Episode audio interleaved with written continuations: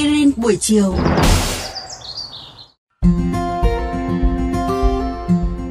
Xin chào các thính giả thân mến của VOV Giao thông. Chào mừng các bạn đến với những tin tức thú vị, những kiến thức mới mẻ, độc đáo và những sự thật có phần giật gân, tưởng không thật mà thật không tưởng cùng aspirin buổi chiều.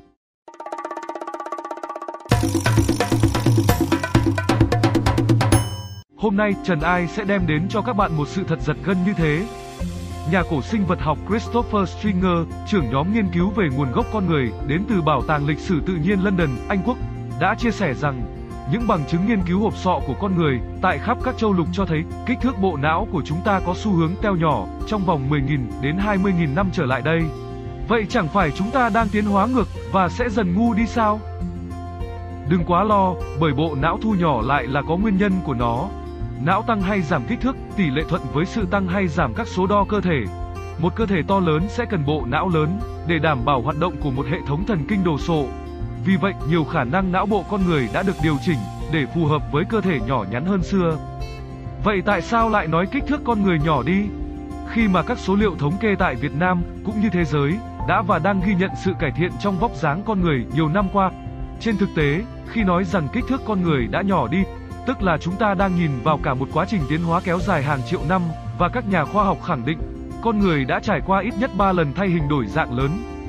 Đầu tiên là bước tiến hóa từ chủng người đứng thẳng, Homo erectus, lên chủng người tinh khôn, Homo sapien. Giai đoạn này, kích cỡ cơ thể con người tăng lên đáng kể, đặc biệt là cấu trúc sinh sản của người tinh khôn, cho phép mang thai và sinh hạ những đứa con với bộ não to hơn. Bước thay đổi lớn thứ hai diễn ra vào khoảng 500.000 năm trước, đánh dấu sự tiếp tục tăng trưởng kích cỡ con người, gắn liền với những cuộc di cư tới các khu vực có vĩ độ cao hơn. Có thể bạn đã từng nghe tới quy luật Bergman, lấy theo tên nhà giải phẫu sinh học người Đức, rằng các chỉ số cơ thể sẽ tăng lên ở các vùng khí hậu lạnh, giải thích cho hiện tượng các cá thể người và động vật ở vùng Bắc Cực có nhãn cầu to hơn, não lớn hơn và chiều cao cân nặng cũng vượt trội so với đồng loại sống ở vĩ độ thấp. Song tới khoảng 50.000 năm về trước, kích thước tổng thể của loài người nhìn chung đã dần nhỏ lại, phù hợp với các hoạt động sống hiện nay.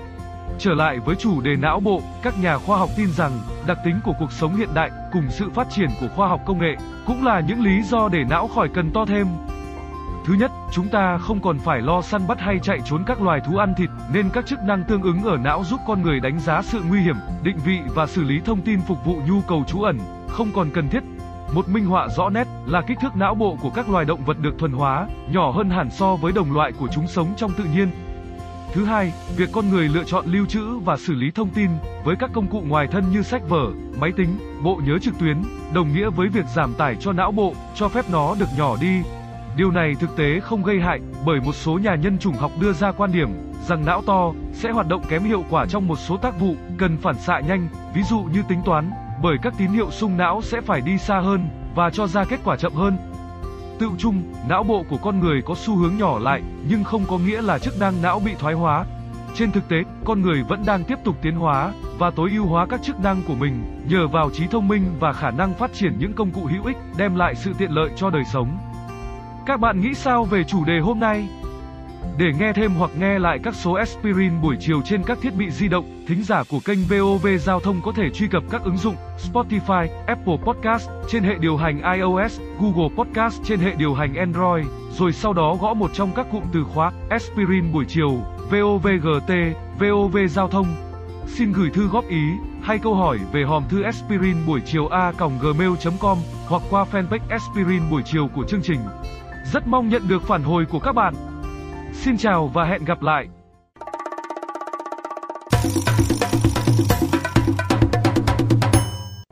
Các bạn nghĩ sao về chủ đề hôm nay? Để nghe thêm hoặc nghe lại các số aspirin buổi chiều trên các thiết bị di động, thính giả của kênh VOV Giao thông có thể truy cập các ứng dụng Spotify, Apple Podcast trên hệ điều hành iOS, Google Podcast trên hệ điều hành Android, rồi sau đó gõ một trong các cụm từ khóa aspirin buổi chiều, VOVGT, VOV Giao thông. Xin gửi thư góp ý, hay câu hỏi về hòm thư aspirin buổi chiều a.gmail.com hoặc qua fanpage aspirin buổi chiều của chương trình. Rất mong nhận được phản hồi của các bạn. Xin chào và hẹn gặp lại.